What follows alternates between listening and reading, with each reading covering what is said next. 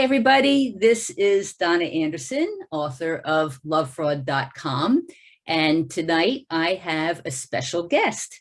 This is Tracy Malone, who is the founder of Narcissist Abuse Support. And she also has come out with a book recently called Divorcing Your Narcissist. There it is, which is got lots and lots and lots of good tips in it. So that's what we're going to be talking about today. So welcome, Tracy. Thank you for having me. Okay, so I have some questions for you. First of all, why did you decide to write your book? Well, I went through a horrific divorce and had a lot of tactics pulled on me. I didn't know I was divorcing a narcissist. Therapists, lawyers, nobody mentioned that. And so um, the more I worked with clients, the more I saw patterns. I'm like, people need to know this. And I literally would write like little post-its while I was with a client. Like, oh, that's a good idea. Well, that's the 85th time I've heard that this week. And I'm like, oh, that's good. That's good. And you know, I never planned on being a writer. I, I, I, was terrible in school. I just started putting this together. And as I built my site over these last years, I got more confident in my writing. And uh, the more I wrote, the more it just poured out. And it was like almost divine. I would be like, thank you, God. That was a great line. Where'd that come from? it was just coming to me while I was writing. And it took like two and a half years to gather the data. You're a big data collector. I did, you know, surveys on my website. I got people to, to submit their tricks. And honestly, they were extremely scary tricks. And I didn't want people to read tricks and have them go, oh, I can't read this, trigger, trigger, trigger. So I wanted them to not only know what could be you know happen to them but what to do if this happens mm-hmm. because if we are aware we literally can prepare if we are blindsided like me i just never wanted anyone else to be blindsided right yeah i know exactly because i had um my own divorce, although actually mine was lucky in the sense that my ex husband just bailed out. he stopped participating. So, uh, I, I, having read your book, I saw some of the tricks that you endured. Um, I saw some of them, but mostly he just disappeared. So, so in my case, it was kind of lucky. But anyway, so what do you think are the top three concepts that people who are divorcing a narcissist need to understand? Well, I think they need to know that they were a victim of abuse, right? Because until you actually hear the words, learn about the tactics, you're stuck in this, well, well, who does this? How could this be happening, right? Until you see it and learn that part, you're not going to be able to proceed with the healing portion of it, right? You'll get through the divorce just fine, like I did, but you'll still be reeling, and it would have been a lot harder to not understand that this was something that was done to you in a way. Um, the other concept I would say people have to realize is that this is not going to be an easy divorce, right? You just mm-hmm. said you had a nice easy one because he left and and didn't come back, right? That's pretty rare. Like if especially if there's children involved, it's always a battle, it's always a war and and, and lawyers call it high conflict. You know, they don't mm-hmm. care what we call them as far as, you know, their their personality disorder. They just know it's going to be high conflict and the cost for people is going to be shocking. And mm-hmm. so it's not going to be easy. It's going to cost a lot. Get used to that concept because the concept that, um, you know, that we'll get through this really easily and it'll we'll go to mediation, it'll be fine. I wish you luck. I, I, have seen at least two people that that has worked for. So, um, you know, just know that. And, and the other concept is that it's going to take a village. It's going to take a team. You're going to end up with a lawyer. You may end up in mediation. Many states require mediation before you can get a divorce. So you'll have that legal team, but you'll also need a financial team. And specifically if you have some uh, assets you've got things like a company together you have rental properties you've got things that you might not even know that your spouse has retirement here or this or that you've got to have someone almost like a financial detective that is going to do it so that when the offer comes through that you know that everything is on the table right? Forensic accountants are often called in, but they aren't necessarily needed on a lot of the cases unless there's that stuff. Um, and then, of course, the, the mental health piece of the team is to know that you're going to need a therapist, having a coach, someone like me that can guide you through when they do something, when they do this, we do that. Like a therapist wouldn't know that, but mm-hmm. someone like a coach that does this all the time with the, oh, that's what narcissists do strategies are going to help you get through it. Does that make sense? Oh, yeah. Yeah. So, what would you say is the biggest misconception that people have when they're about to divorce a narcissist? Uh, that they didn't know who they were married to. Mhm. everything that they thought the person was is going to unravel right here. The mask has been dropped, and um, this isn't going to be fair. This isn't going to be um, something they're not going to be fair with the money and the distribution. So you're going to have to fight for that, even though you're entitled to it by law. And, um, you know, you can try mediation, you can try whatever you want, but know that if things are not going well, say in mediation, and I've had clients going, you know, 15, 20 times and not ever get settled. And so, you know what? We're walking away. This this isn't working. We we have to take it to the next level. Don't waste your time going 10, 15 times because unless you're actually going, we're working on this. We got to page one on this one. Let's go back to this one here, right? If you're not making progress, walk away from mediation. You tried it. Just take the the bite and go to the court and, and let a judge decide. You know, narcissists don't like that. So um, they will probably, uh, you know, sort of retaliate if you go into court. But instead of sitting here wasting, I, I talked to a client I worked with two years ago today. Um, and two years ago, I worked with her and uh, she was one that had at least five months of mediation. Ugh. And two years later, she called me back and she's like, it ain't over yet. Mhm. two years later, my God, right? So just put on your patience hat and know that it will end one day. Right. And the, the whole thing about mediation, though, is that mediation works when the two parties want to come to an agreement, but the narcissists don't. Mhm. I mean, you know, their objective in many cases is to just, you know, drag it out and drag you through. In fact, one of their strategies is to keep dragging things out so that they bleed you of all your money and you can no longer afford to fight. Exactly. That's exactly what it is. They would rather spend money on lawyers than give you one penny. Like it Yeah. doesn't matter. They will battle, they will call child protective services, they will do this, they will do all of these tactics to wear down your money and wear down your strength, right? This is their goal 100%. Yes, get all the money and all that stuff too, right? But it is really to, to wear you out. And if, if you give in and if you don't fight, whether it's for money or for your children's rights, then the poison worked. Like they are Mhm. going to be sitting there and like putting their hands together, yay, you know, if you walk away from something. And so you'll use your lawyer to find out where to go with this and make those decisions at that time. hmm Okay. So um, early in your book, you discussed the concept of planning for the fear of divorce. So explain that and, and how it could help people to really look that straight on. Sure. So, like, I put that at the beginning of the book because every client that comes into my Zoom room is riddled with fear. What's going to happen next? How will I survive financially? What will happen to my kids? How can I pay for lawyer? I don't even have a deposit for a lawyer. The fear just grips them, right? And what I find is and I did it too. Um, many people build the story around the fear, right? And, and I'm going to give you a quick example. When I was going through my divorce, my biggest fear was how will I financially survive? How will I make it? I lost my retirement in this. I've lost my savings. Everything was gone. And I'm sitting here, how will I survive? So the story that my brain, and I've got PTSD from this, my brain was like, I'm going to be an 80 year old woman cleaning the schools late at night and microwaving cat food, right? And so that was like, like my thing. Not only did I think it inside, but I actually said it to my friends. That's my fear. I'm so afraid of. And what that was doing was re injuring me every time I'd say it. And so that fear was crippling me, and my catastrophizing skills just built it into something really big.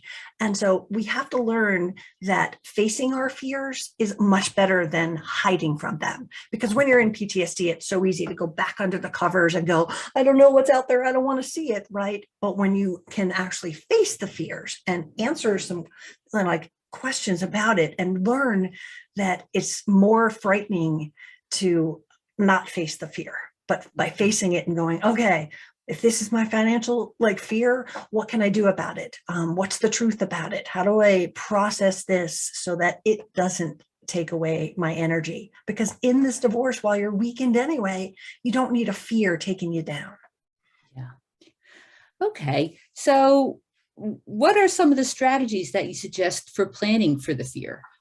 Well, the first thing is to write them out. I'm a very big proponent to get out your pen and don't just sit there like have just pick, pick up a journal, write it down. What are your biggest fears? And I created these worksheets that I'll show you in a second because mm-hmm. I was laying in my bed on my giant king size bed with this giant like post-it pad. And when I would wake up in the middle of the night, I would write on the post-it pad, turn on the light and start writing. And I started writing these steps processing that fear, Tracy. What do you need to do? Like I was coaching myself on the giant piece of paper. And mm-hmm. so looking at the fear and looking at, um, you know, listing it, what's the worst case scenario? Write it out, Tracy. You're going to eat cat food and be, you know, sweeping the school. Okay, what's the reality of that potentially coming true? I don't know. I'm just scared of it, right? All right. Well, the, the, reality is it might not happen. And then mm-hmm. what can I do to not let it happen is I'm going to work my butt off until I'm as old as I have to be until I can financially take care of myself. I, I vowed to build myself back out of that hole that I had, the divorce had caused. I had a hundred thousand dollar divorce and mm. we were fighting over 25. So all that, all of it went to the 25 went to the lawyers too. I never saw it was in escrow, right? So like, what am I going to do now? Like I'm still in this battle and it's costing, write out your fears. What's the reality that that's going to happen? What can you do to stop that from happening? And um, you know what's the proof? Just what is the proof that this could happen? Well there isn't any proof. That's my mind. Okay mm-hmm. let's relax let's calm. Um, and i have these sheets and i'll i'll i'll send you a link. I'll, I'll, tell them the link in a second. But then i i did the next part was when do i remember feeling this before was it just now because of the divorce and i'm writing this down and i'm like hmm you know what my parents used to tell me I better marry well because I'm so stupid. I'll never oh. do anything. They were narcissists. So, of course, they were limiting me down, but that's the recording in my head. So maybe this fear isn't just about this, it's it's actually attached to the other things. And mm-hmm. I'm just sort of making it even bigger. Um, and then like again, how do we change the story of the fear? Instead of I'm going to eat cat food? rewriting the story in your mind so that you are not triggering yourself every time and and sitting there saying okay i'm going to work as hard as i can to make this fear not come true. And am i going to say this is going to work no but i'm going to try as hard as i can to keep on that path and know that in the end goal i'll have retirement and hopefully be okay. But not knowing how to get there, I didn't know, but I had the faith that I will keep on working, and that mm-hmm. does it, right? The um, that's called the birth of the fear sheet. And the last one is, and I do this with my support groups, is I can see how fears have. And then you write prompt after that, right? I can see how fears controlled my life, made me pick the wrong people. I'm like, oh my God, that fear was there when I married my husband because mom said you better marry well. Mm-hmm. Oh, I can fix that, right? I don't have to hold this fear anymore and I can start to learn to let it go. So these sheets, you can find them. I'm sure you'll put my URL down there, narcissistabusesupport.com slash fear, and you can download these worksheets. Wow, that's really great. So one of the points that you made in the book is that once the divorce papers are served, the rules change the rules change. So what, what do people need to understand about that and exactly what happens and how can they plan for it? Well, when you file for divorce or when a divorce gets filed, um, the narcissistic injury occurs and they're wounded. And so revenge is the first thing on their list. Everything you saw and you thought from this person as a compassionate, nice person is gone. And so um, they lie about all the time. People are just like, why are they lying? Why are they doing all this? And it comes right out of the gate. When they do mm-hmm. that, they are actually beginning the rewriting of the story process. They're they're actually making up a whole false narrative about your life, making them into the victim and the hero.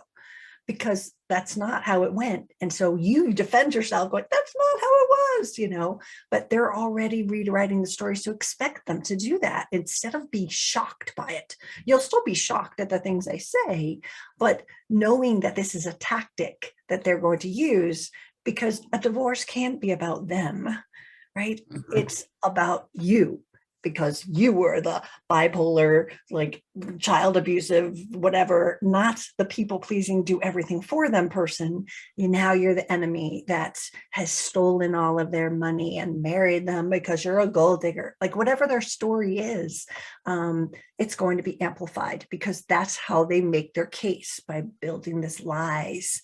Um, and you can expect them to hide assets, quit their job, um, you know, don't give anything, stonewalling the court, never giving paperwork in.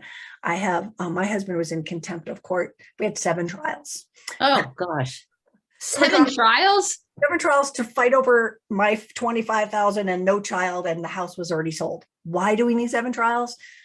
One after another. You stole. What did I steal? You haven't given any paper. What, you know, it was a crazy, it was just ridiculous what we went through.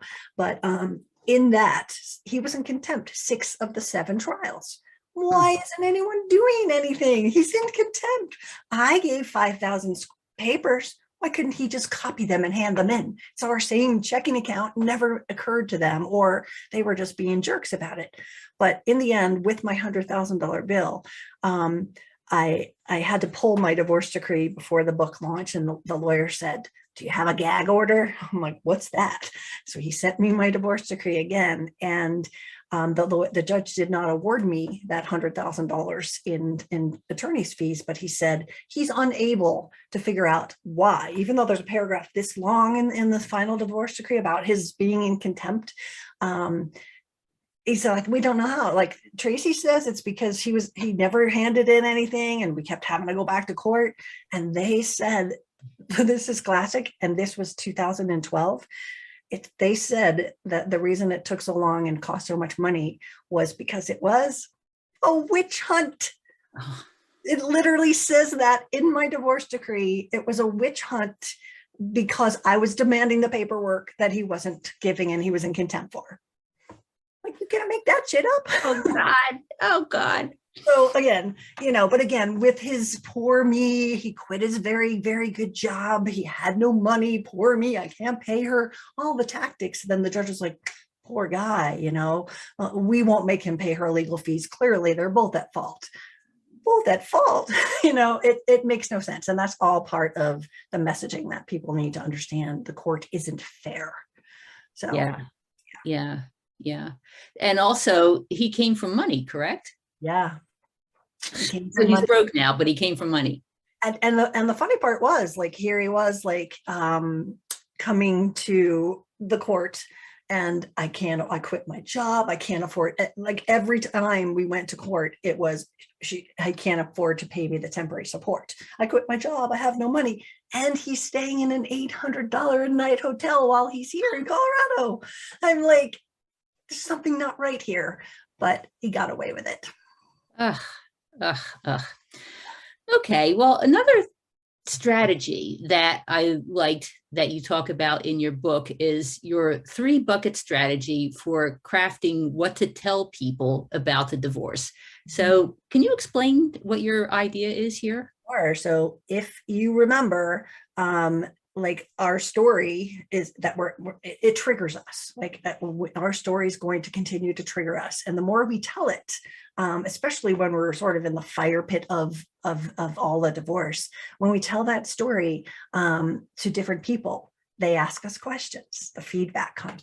Oh no! What are you going to do? Oh, what happened? And now your story barfing your story and if you tell every single person that asks you that, you're going to go back into trauma, like where you might have felt good. And then you meet someone at church and you're there to heal, and they ask you, and you're in the lobby, and now you're going in and you're shaking because you've just told the story again.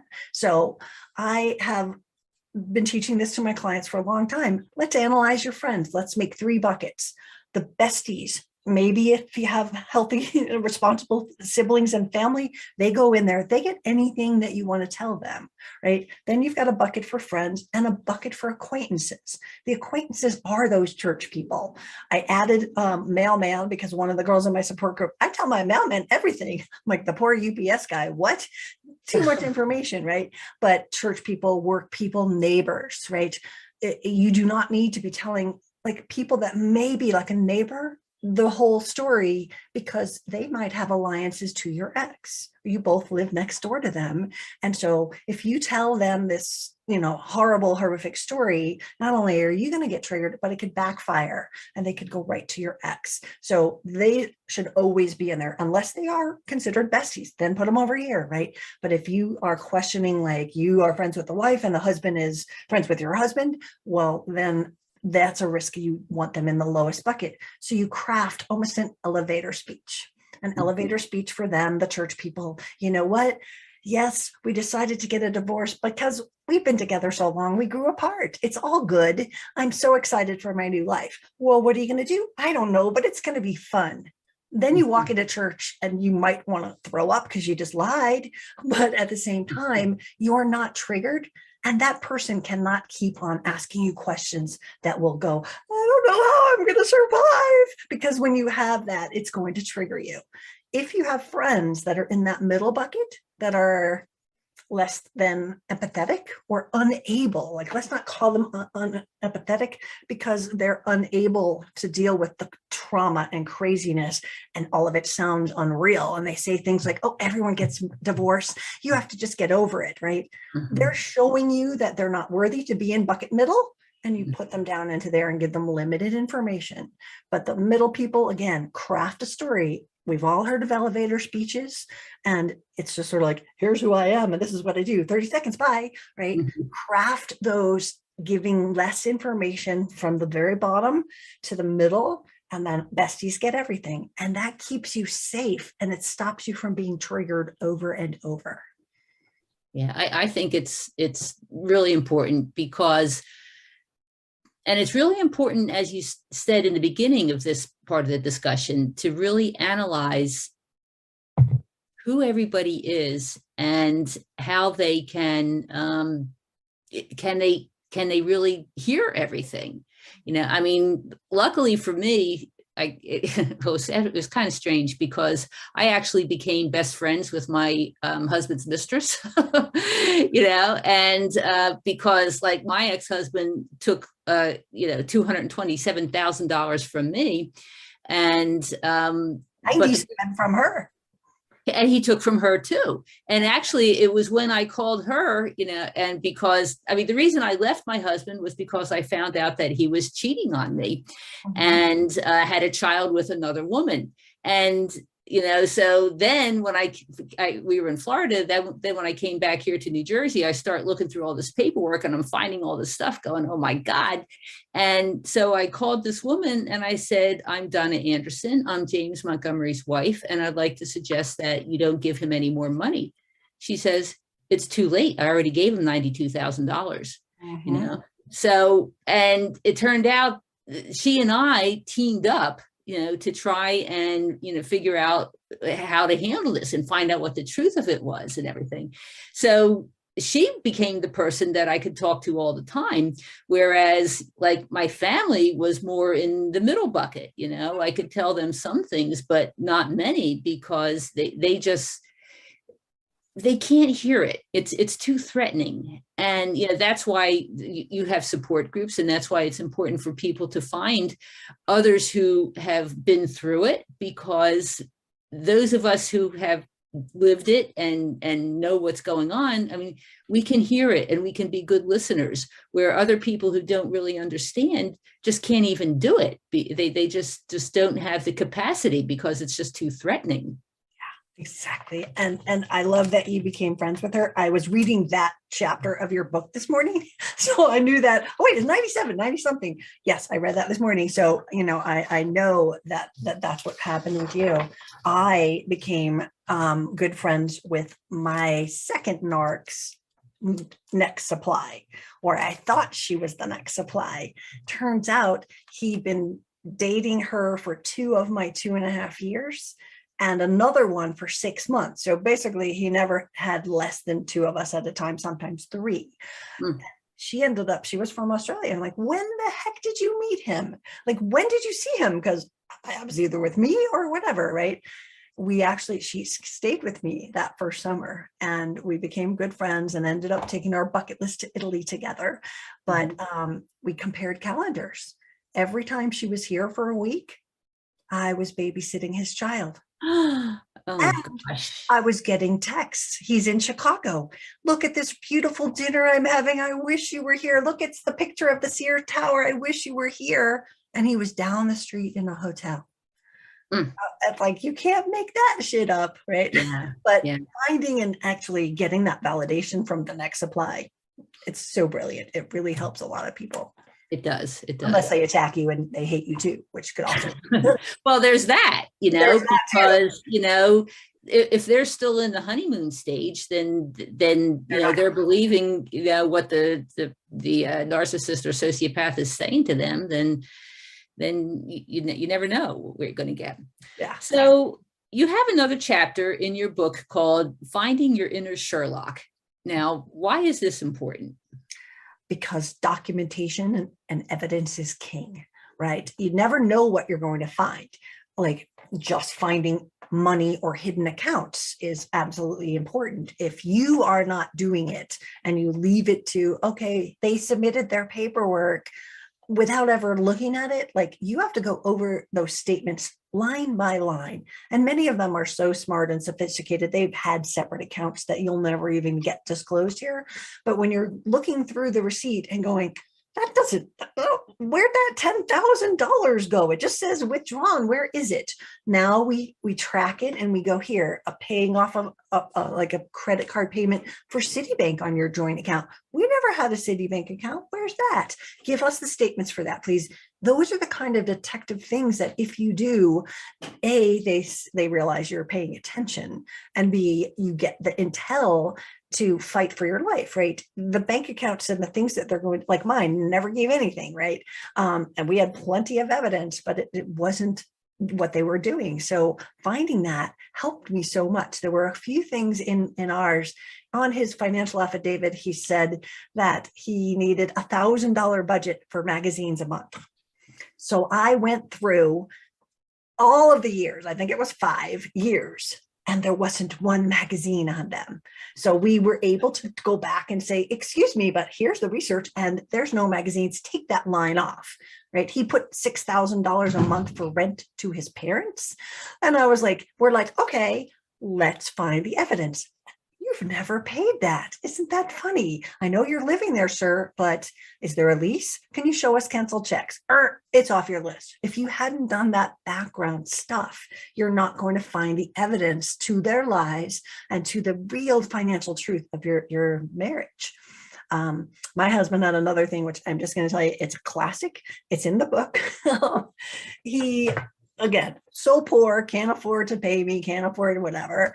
And um, I was still living at the marital home then. And um, you know those little things that are on your keychain. This happened to be for um, DSW shoes, right? So I'm at the Oh, marital a little a little ticket. fob, right? Yeah. And so I'm in the marital home and the mail's coming and I'm getting a $5 coupon from DSW. A $10, I didn't buy shoes. $20 coupon. I got almost a thousand dollars in coupons in about six weeks. Like a hundred dollar coupon. I'm like, what did he spend to get a hundred dollars? Right. So I I took that little fob and I was like, I wonder if we have an online account. We didn't, but we had the fob. So I created one and ooh, all the shoes are there. So I print them out. And again, there's shoes for women. There's uh, like, it, it just made no sense. And so my lawyer, we printed it out. He's on the stand. My lawyer walks up to him and says, Those are very handsome shoes, sir. Are they new? no, I've had them for years. Really? Because they look like this piece of paper here. And i- is that your, this is the shoes, right? Oh, well, maybe. Okay, well then here's all the shoes you've bought in the last month, a thousand dollar or whatever it was like. It was crazy. It was more than a thousand, had to be four thousand dollars in shoes. So now the judge gets pissed because we gave that evidence, right? Without being the Sherlock and doing that, I would have never had that. Once I had it, the judge ordered him.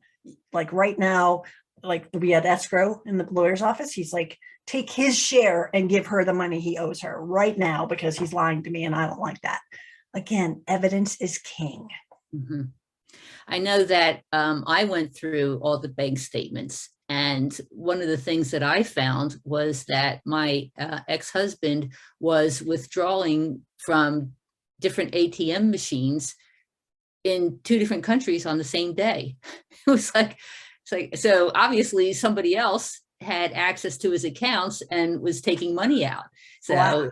yeah, yeah. So that was one of the, And that that's why, the- that's why being the detective, as hard as it is to look at this, nobody, not even a forensic accountant is going to go, this is a normal pay, you know, he buys a lot of shoes. That's just normal, right? But you're going, no, right? You're going to know what's normal and what's not. And it's Right. going to give you a rabbit hole for you to demand more um, dis- discovery, more, give us those statements, show me what's real.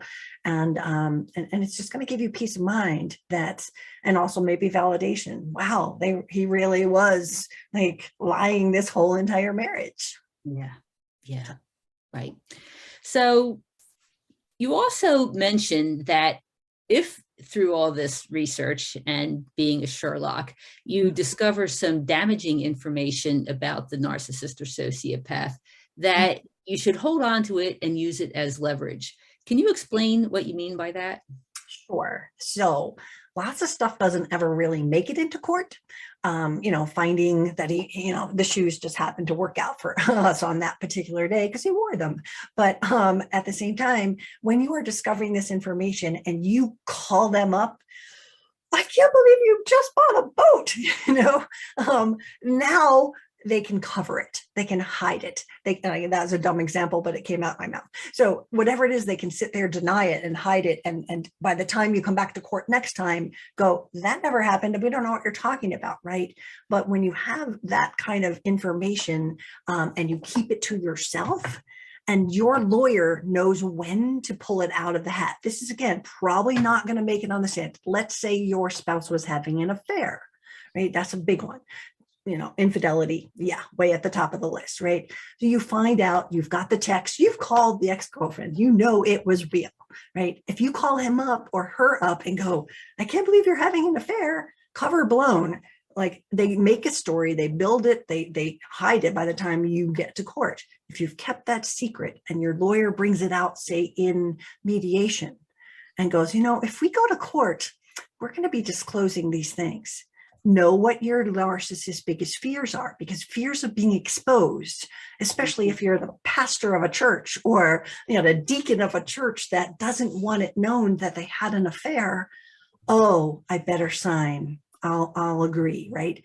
That's where leverage works. Now your lawyer has to know some lawyer like, I'm not gonna blackmail them. No, it's not blackmailing, it's going, I'm just saying, if we go to court, I got this stuff and I'm not afraid to use it and Mhm. let them make the decision to settle. I, I had someone just last week, same thing happened.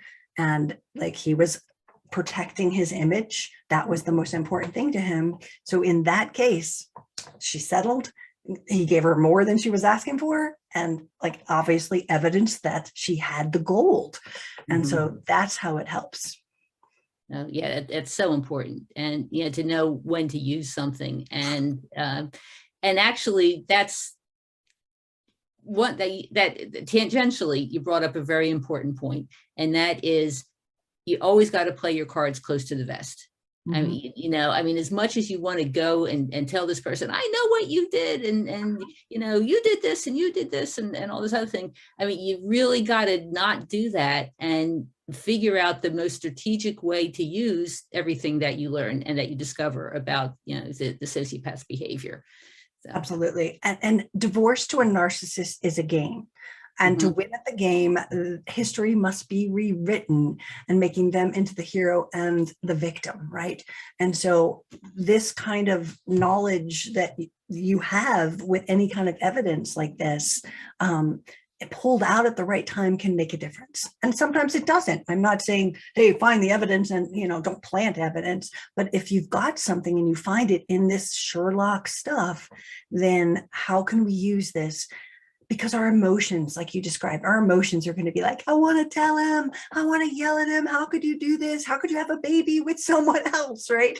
I mean, if you came out and started screaming at him, he's going to know the baby's going to be hidden. There's going to be no paper trail. You're never going to be able to prove it. And then he'll still get what he wants. Instead, now we've got a little bit of leverage over him. Right. Right. Yeah.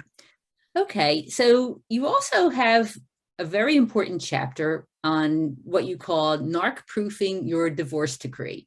So, mm-hmm. what do you mean by that? Wow, this is probably the most important thing that I wrote. And again, it's it's through lots of clients and lots of um, hearing what happened in court and that sort of thing. Um, narcissists don't necessarily listen to um, orders. Like they're above the law um, I went to um, a contempt of court hearing with a friend of mine slash client, and she's like, "My lawyer promises it's going to be a shit show. You want to come?" And I was like, "Yes, please." So we sat there, and um, it had been two years since he'd been ordered to pay her three, sell one of the rental properties and give her three hundred thousand dollars two three two years later nothing had happened. She mm-hmm. had filed motions to compel motions to comply motions of this motions of contempt two years before she gets into court and she'd spent $20000 so she's up in front of the judge her lawyer has a book this big and the narc walks in with three pieces of paper not copies not collated the judge was pissed in the first place but she's sitting there and the judge is like okay sir you're going to go to jail if you do not pay her within 30 days and, and actually if you don't pay her immediately. And and the, the guy was like he was representing himself well how long would i go to jail for? He actually said it and she's like at this rate sir life. Until you can pay it. Well how can i pay it if i'm in jail? That's your problem. You were ordered to do this. Don't mock me. This is a court order you know and so her lawyer stands up and says well, well what do we do? Like why should she be paying the, the $20000 can you please ask that he pay that as well? And the judge put her hands together and was like i would love to but it wasn't in the first decree. So i'm in the back row going it can be in the decree? What does that mean? Right? So i talked to her lawyer afterwards and then i, I hired a lawyer to write something. Um, the gray areas of the divorce sh- of that decree should have said pay her that money within 30 days 45 yes. 60 days. No like limits on things. You know you pick them up you get them christmas this year i get them next year. It's a normal thing a, a lawyer is going to go you got it you got the first christmas what are you complaining about? Right? Instead with a, a, narcissist they pick them up i had an example in the book picked them up christmas eve didn't bring them back for 12 days till vacation was over and she called the police. Where's my kids? Oh my God, what are we going to do? And the, and the cops look, looking at the decree going, ma'am, I'd like to, but it doesn't say when he has to bring them back. Right. So when does pickup start? Where are they? You know, what are the rules? This is the most important document of your life, particularly if you've got kids, that you are putting all of these things in. Don't just accept Christmas this year, Christmas next year. When does it start? What if? You know, every situation. And while it seems like you want me to go through more details with this guy who won't negotiate, um, yes, because you pay now or you pay later, right? If you don't think of it now, you'll be like that woman with the $20,000 lawyer bill. So if you don't think it through, and there's books on parenting plans, I'm starting a parenting plan um, course that's going to help people go, don't forget this. How about deciding stupid things like when our kid is going to get his driver's license? Who's going to pay for it? Sometimes divorce or parenting plans have things in it that say, you know, mom will buy the, the cell phone for the kids okay, well, mom just bought the cell phone. She's the narcissist. And now your kid's eight years old and he dropped it in the toilet why don't you have a provision that if in fact kids are kids and they drop or break a phone that we will both then share the second phone cost because it's going to happen right? So those gray areas if you do not define them they will define your future financially later because you'll be back in court fighting over stupid little things that could have been settled and negotiated on in mediation. These are much more mediation kind of details that you can work on. Yeah, but you know, it's amazing the lengths that um, some narcissists, sociopaths will go to.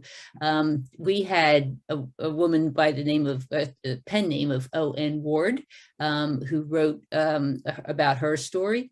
And one of the things that happened in her divorce was that um, the, the divorce decree said that alimony was set at, I don't know, $5,000 a month or, or whatever it was. Well, the guy didn't pay. And she says, well, the alimony is $5,000 a month. But the divorce decree didn't say that he actually had to pay the alimony.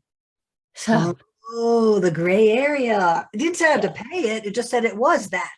right, right. You have to go to court. Yeah, yeah. You know, I mean, she had to go and fight over that. I said, well, it doesn't say anything about paying it. That's that's exactly how the narcissist thinks. So whether it's your children like m- mental health needs, needing braces, they'll just say no. My kid's fine, and and there's a reason that they say that because it's a reflection of them. So if their kids at age four need therapy, then somehow they're a bad parent. So again. These kind of decisions will be made here. And the most important one of all of those is what is our um, dispute and conflict like solution. If we cannot agree, first step, we go to a parenting order. Second step, we go to mediation. Third step, we go to court. But if you don't have that, you're going to be like rushing back to court every time because you don't have a plan along the way. Yeah. Right. Well, Tracy, this has been absolutely fabulous. And uh, I can suggest to anybody who is thinking about or knows that they need to divorce uh, whoever they're with, uh, sociopath, narcissist.